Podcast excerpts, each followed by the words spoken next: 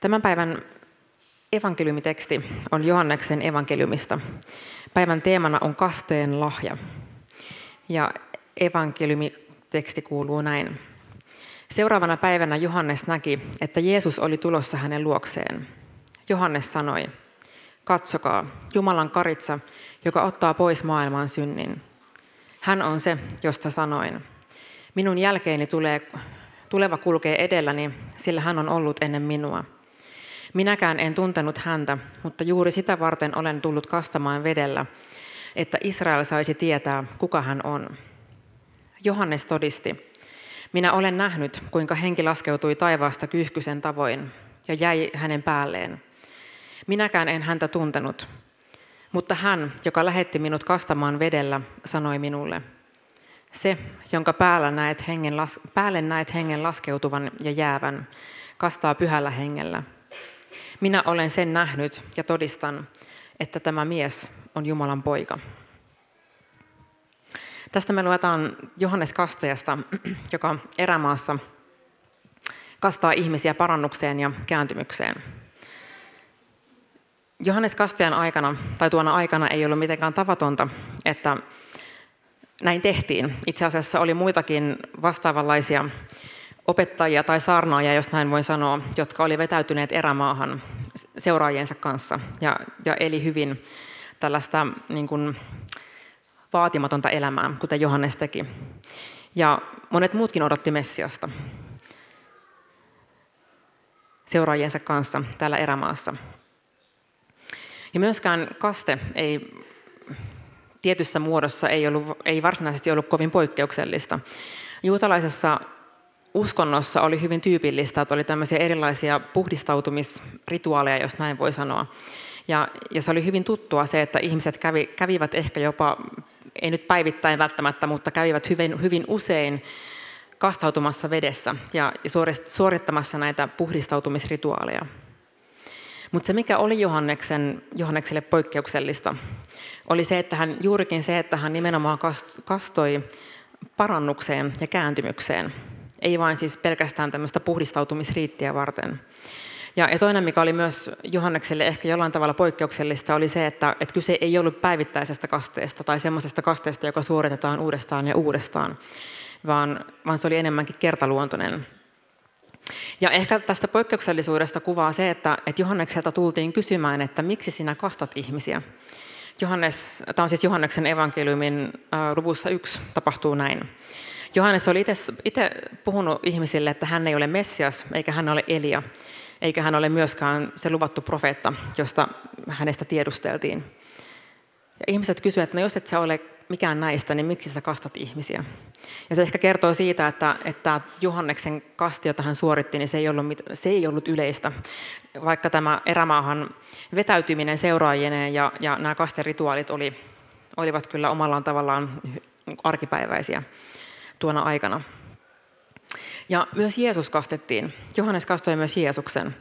Ja jossakin evankeliumeissa kuvataan sitä, että, Johannes esteli sitä, että, hän oli sitä mieltä, että no eihän hän nyt voi sua kastaa.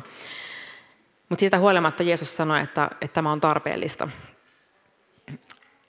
Ja teologit ja muut, monet muutkin on miettineet kovasti se, että mihin se liittyy, miksi, minkä takia myös Jeesus kastettiin. Jumalan poika, joka varmasti on kaiken tällaisen yläpuolella. Hänen ei tarvitsisi sitä tehdä. Niin miksi näin silti kävi?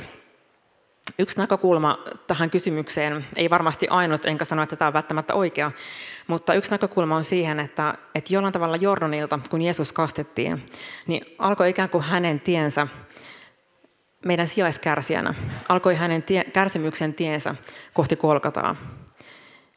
Ja vaikka Jeesuksen ei tarvinnut mennä veteen tunnustamaan omia syntejään, tekemään parannusta omista synneistään, niin hän oli valmis tunnustamaan ihmiskunnan synnit. Ja jollain tavalla se kuvastaa sitä, miten Jordan, Jordanin virralla tapahtuva kaste oli ikään kuin alkupiste Kolkatan kärsimystielle. Ja sen enempää nyt menemään, menemättä tähän asiaan, mistä, mistä todella oli kysymys, ja itse asiassa Raamattuhan aika vähän avaa, mistä oli kysymys, niin tästä päästään kristilliseen kasteeseen. Uutta kristillisessä kasteessa, jonka siis Jeesus asetti, oli se, että se tehtiin Jeesuksen nimessä. Myös se oli ymmärrettävästi kertaluontoinen, niin kuin Johanneksenkin kaste. Mutta, mutta uutta oli se, että se juurikin perustuu Jeesuksen sovitustyöhön ja ylösnousemukseen. Ja itse asiassa Jeesus ensimmäistä kertaa asettaa kasteen ylösnousemuksensa jälkeen. Ja se ehkä myös omalta osaltaan kuvastaa sitä, että, että oikeastaan Jeesuksen kärsimys ja kuolema – hänen hautaamisensa ja ylösnousemus antoi kasteelle sisällön, sille kasteelle, joka mekin tunnetaan. Ja itse asiassa jo raamatusta käy ilmi, ilmi että Johanneksen kaste ja Jeesuksen kaste, niitä ei pidetty niin samana kasteena. Ja muun muassa apostolien teossa käy ilmi se, että ne uskovat, jotka olivat saaneet apostolien kasteen, anteeksi Johanneksen kasteen, niin heidät kastettiin uudestaan Jeesuksen nimeen. Eli selvästi nämä, jo siinä aikana nämä kaksi kastetta pidettiin erillään. Mutta tosiaan kasteessa, kasteeseen antaa sisällön Jeesuksen kärsimys, hänen kuolemansa ja ylösnousemuksensa. Ja tätä hyvin kuvaa Pietari, joka Pietarin kirjeessä luvussa kolme sanoo näin. Tuon esikuvan mukaisesti teidät pelastaa nyt kaste, ei siksi, että te siinä luovuitte saastaisesta elämästä, vaan koska Jumala teki kanssanne hyvän omatunnon liiton.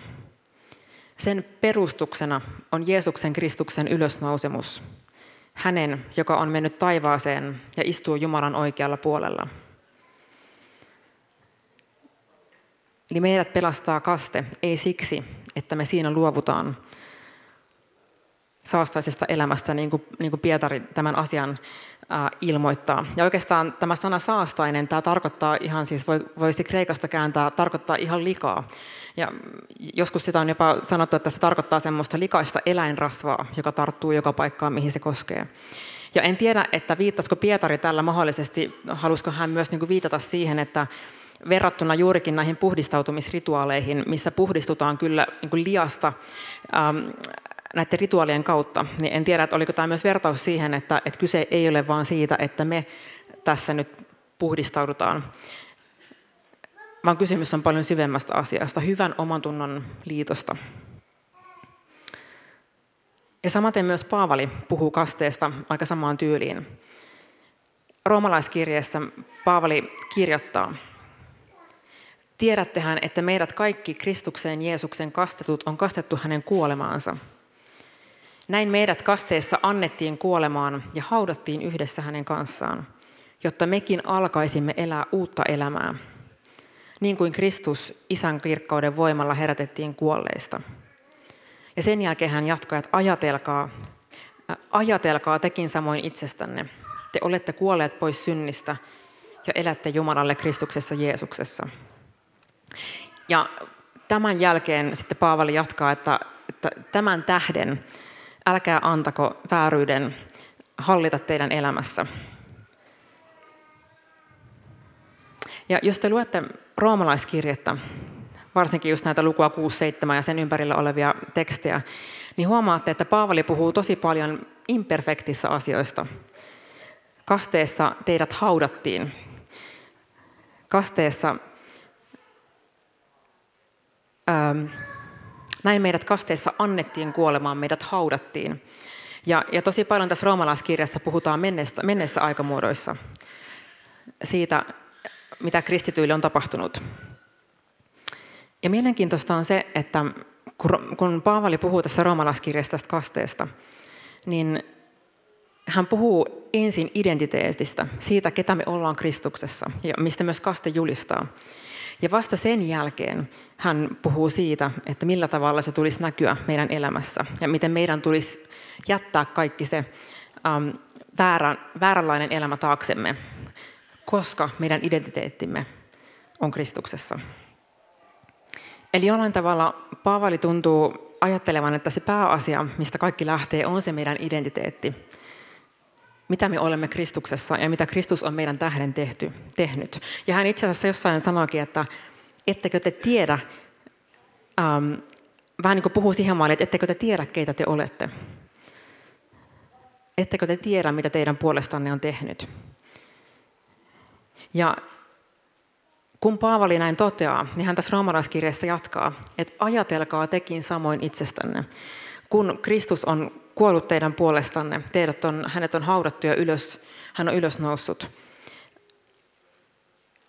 Ja, ja sitten hän toteaa, että meidät on kutsuttu elämään sitä samaa uutta elämää. Niin hän sen jälkeen toteaa, että ajatelkaa tekin samoin itsestänne. Eli hän ikään kuin vakuuttaa sitä meidän identiteettiä ja, ja toteaa, että uudistakaa teidän ajattelunne tämän identiteetin mukaiseksi. Ja tätä voisi myös kääntää tämän ajatelkaa, että pitäkää itseänne. Pitäkää itseänne tällaisina. Eli kun hän sen jälkeen puhuu roomalaisille siitä oikeasta elämästä, niin hän on ensin kertonut identiteetin, ketä te olette Kristuksessa. Sen jälkeen hän kehottaa, että ajatelkaa tämän identiteetin mukaisesti, asennoitukaa tämän identiteetin mukaisesti. Ja sen jälkeen hän tulee siihen, että myös käyttäytykää sen identiteetin mukaisesti. Ja ikään kuin, että tämä on se, kuka sä olet. Ja käy, sä voit, koska sä tiedät, kuka sä olet, niin sen jälkeen elää sitä elämää, joka kuvastaa sitä, kuka sä olet. Ja musta tuntuu, että tosi elämässä tämä asia menee monesti juuri päinvastoin. Me ajatellaan, että meidän käyttäytyminen, käyttäytyminen on yhtä kuin meidän identiteetti ja se, mikä muodostaa meidän identiteetin.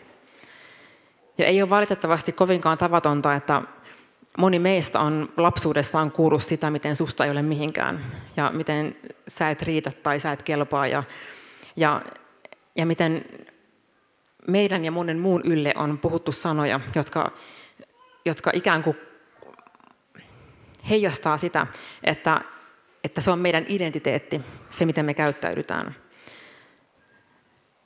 Ja, sen, ja silloin kun me toimitaan niin, niin se itse asiassa toimii itseään vastaan, koska se päinvastoin lukitsee, ja kun lukitsee meidän identiteetin siihen meidän käyttäytymiseen. Ja loppujen lopuksi tekee vielä hankalammaksi sen ja vaikeammaksi sen, että me kyettäisiin elämään toisenlaista elämää.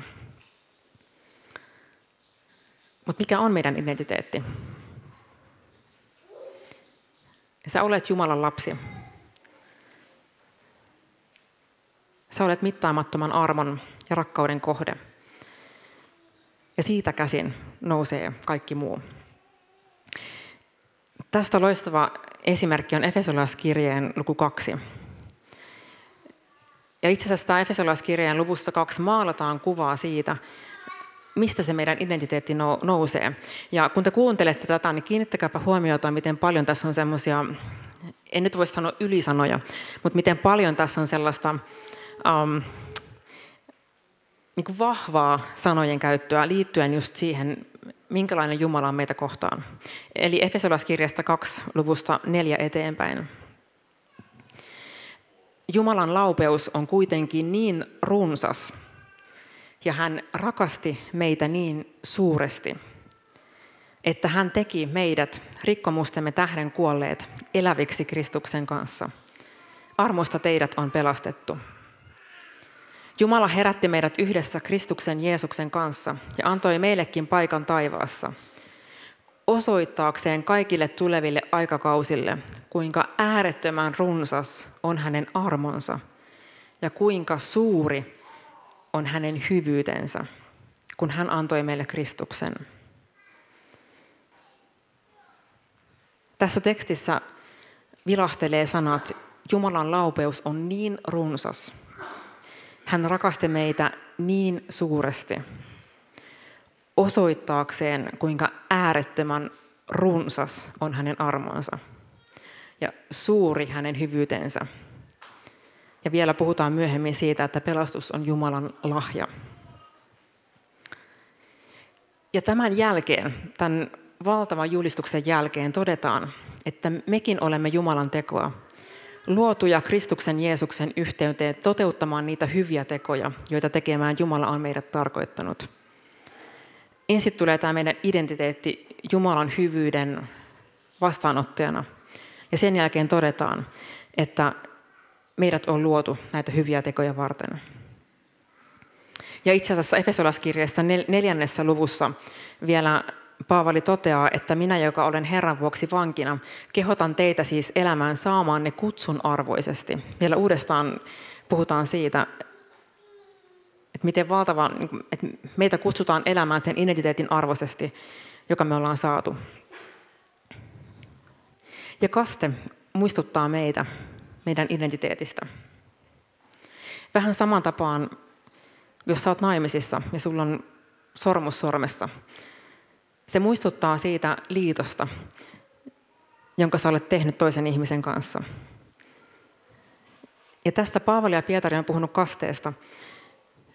Ja mä ajattelen, että yhtä lailla kaste on meille jatkuva muistutus siitä liitosta, jossa me ollaan. Ja monesti ajatellaan, että me kristittyinä ollaan jotenkin semmoisten, jotenkin ajatellaan, että kristillisyydessä tyypillistä on se, että me ollaan erilaisten sääntöjen ja käskyjen alaspainamia. Ja tuntuu, että, että monesti kristityistä on se kuva, että, että pääasia on se asia, että mitä me ei saada tehdä. Kristittynä ei saa tehdä sitä, kristittynä ei saa tehdä tätä. Ja, ja sitten kun susta tulee kristitty, niin sä saat sellaisen listan asioista, joita sä et saa tehdä. Et ikään kuin se olisi se ydin kristillisyydessä. Sulle ojennetaan lista, mitä sä et saa tehdä, ja sun kristityn elämä on pitkälti sitä. Mä nyt karrikoin, mutta, mutta monesti ajatus, niin kun kristityistä ajatellaan erityisesti sitä, mikä on negatiivista, tai mitä pidetään negatiivisena. Ja mä ajattelin, että se kertoo vääristyneestä jumalakuvasta. Siinä on vääristynyt jotenkin tosi merkityksellä tavalla se, mikä on Jumalan sydän. Jumalan todellinen sydän meitä kohtaan, joka tulee tosi hienolla tavalla esiin tässä Efesolaiskirjeessä, missä puhutaan Jumalan runsaasta laupeudesta, siitä, miten hän rakastaa meitä niin suuresti. Ja miten runsas on, on Jumalan armo meitä kohtaan. Ja toki on niin, että yhtä lailla kuin ihmissuhteissa, niin meidän pitääkin tehdä valintoja niin, että me, me valitaan toimia oikein myös silloin, kun ei siltä tunnu. Mutta mä ajattelen myös niin, että, että yhtä lailla, jos sä mietit avioliittoa, niin ei toivottavasti kukaan naimisiin menevä ajattele niin, että ensimmäisenä sitä, että miten rajoittavaa on se, että kun nyt mä menen naimisiin, niin miten mun elämästä tulee rajoittunutta. Ei kukaan mieti sitä, mikä kaikkea muuta on kielletty sen jälkeen, kun pappi sanoo aamen. Vaan ydin on siinä, että kun sä rakastat ja sä olet rakastettu, niin se vaikuttaa siihen, miten sä elät. Ja toki on asioita, mitä ei saa eikä kannata tehdä, jos sä olet parisuhteessa tai naimisissa. Tai yhtä lailla ihmissuhteissa ylipäätänsä. Mutta se ei lähde siitä, että, että jotenkin pitäisi pinnistää vaan sitä, mitä ei saa tehdä. Koska jos sä todella rakastat ja välität toisesta ihmisestä, niin se väistämättä vaikuttaa sun valintoihin ja sun elämään. Muistan toki sen, että me ollaan vajavaisia ja, ja monesti käy niin, että, me, että meidän myös tarvii tehdä tietoisesti valintoja toimia siten, mikä on oikein. Mutta voin kertoa, että mä olen yhtenä aamuna herännyt puolison vielestä ja kamppailu sen kanssa, että, että mä haluaisin vetää sitä turpaa, mutta enpä vedä. Ei ole ollut kovin vaikeaa. Ja, ja jotenkin musta tuntuu, että monesti kristityistä ajatellaan se, että koko meidän elämä on vaista, että en saa, en saa, en saa. Kun mä ajattelen, että Jumalan sydän on se, että, että hän täyttää meitä rakkaudella niin, että, että meillä on etuoikeus palvella häntä, on etuoikeus rakastaa häntä ja rakastaa lähimmäistä, koska hän niin on rakastanut meitä. Joten jos Jumala edustaa meille vain kieltolistaa, mä ajattelin, että meidän on syytä tarkistaa meidän Jumalakuva.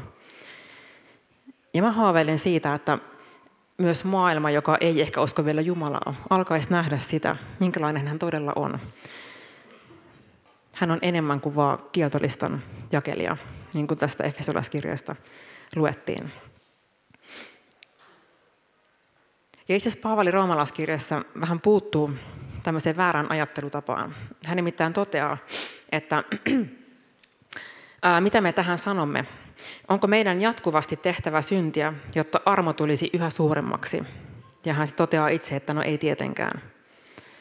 Ja tässä jotenkin musta tämä Paavalin tämä ajattelu, jota, jota Paavali tässä esittää, kuvastaa hyvin just se, että miltä näyttää maailma silloin, kun meidän Jumalakuva on vääränlainen ja kun meidän Jumalasuhde lähtee vääristä asioista.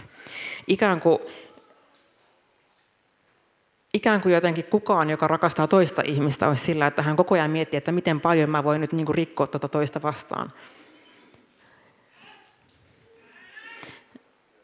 Ja tässä mä uskon, että Jumalan armo on paljon enemmän kuin vaan sitä, että me saadaan synnit anteeksi.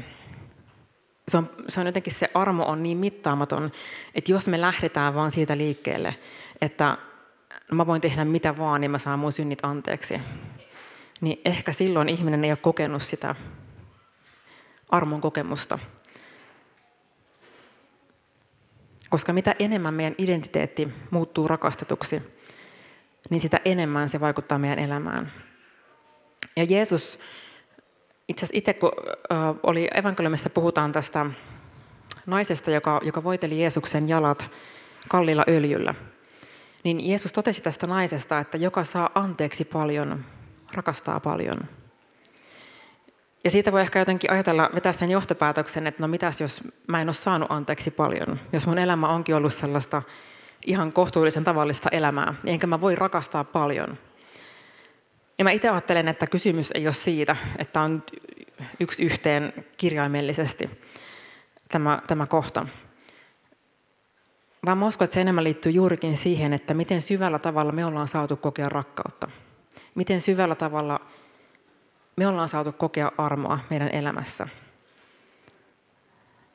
Jos, jos me kohdataan Jumalan palava rakkaus ja armo meidän elämässä, niin mä uskallan väittää, että me ei olla niitä ihmisiä, jotka ajattelee niin, että no miten paljon mä voisin tehdä väärin ikään kuin sen Jumalan arvon, armon puitteissa.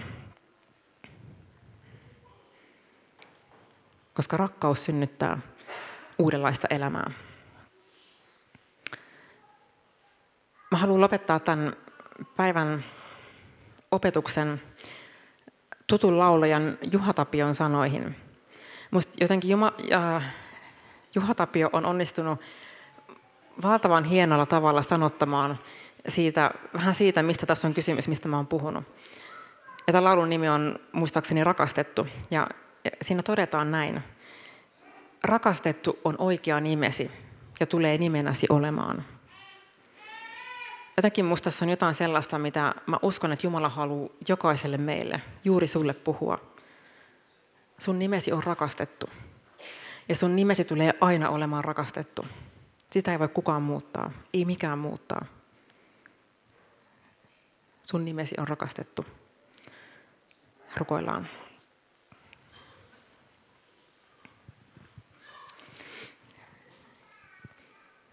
Kiitos, rakastava Isä, siitä, että sä olet yltäkylläisesti rakastanut. Sä olet yltäkylläisesti armahtanut. Sä olet yltäkylläisesti osoittanut laupeutta. Ja meidän rukous tänä iltana on se, että auta meitä kohtaamaan armo ja rakkaus yhä syvemmin. Ja johdata meitä niin, että me osattaisiin asennoitua ja ajatella sen mukaisesti, mikä on meidän todellinen identiteetti. Niin, että me ensin ymmärretään se identiteetti ja sen jälkeen osataan asennoitua sen identiteetin mukaisesti.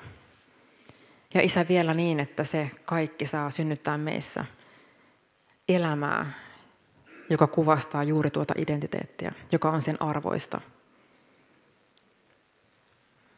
Kiitos siitä, että kaste muistuttaa meitä siitä liitosta, johon sä olet meidät kutsunut. Me saadaan uudelleen ja uudelleen palata kasteen sanomaan ja muistaa se, että kyse ei ole meistä ja siitä, mitä me olemme tehneet, vaan Kristuksen ylösnousemuksesta. Auta meitä elämään meidän saamamme kutsun arvoisesti. Ja sä isä näet myös sen, että me olemme vajavaisia ihmisiä. Sä tiedät, että jokainen meistä epäonnistutaan elämään meidän kutsun arvoisesti. Me olemme taivaan tällä puolella vajaita. Meidän rukous on se, että anna meille meidän syntimme anteeksi. Anna anteeksi se, missä me ollaan rikottu itseämme tai toisiamme tai Herra sinua vastaan. Kiitos siitä, että sä julistat armoasi anteeksi antoasi meidän elämäämme Jeesuksen sovitustyön tähden. Jeesuksen nimessä. Amen.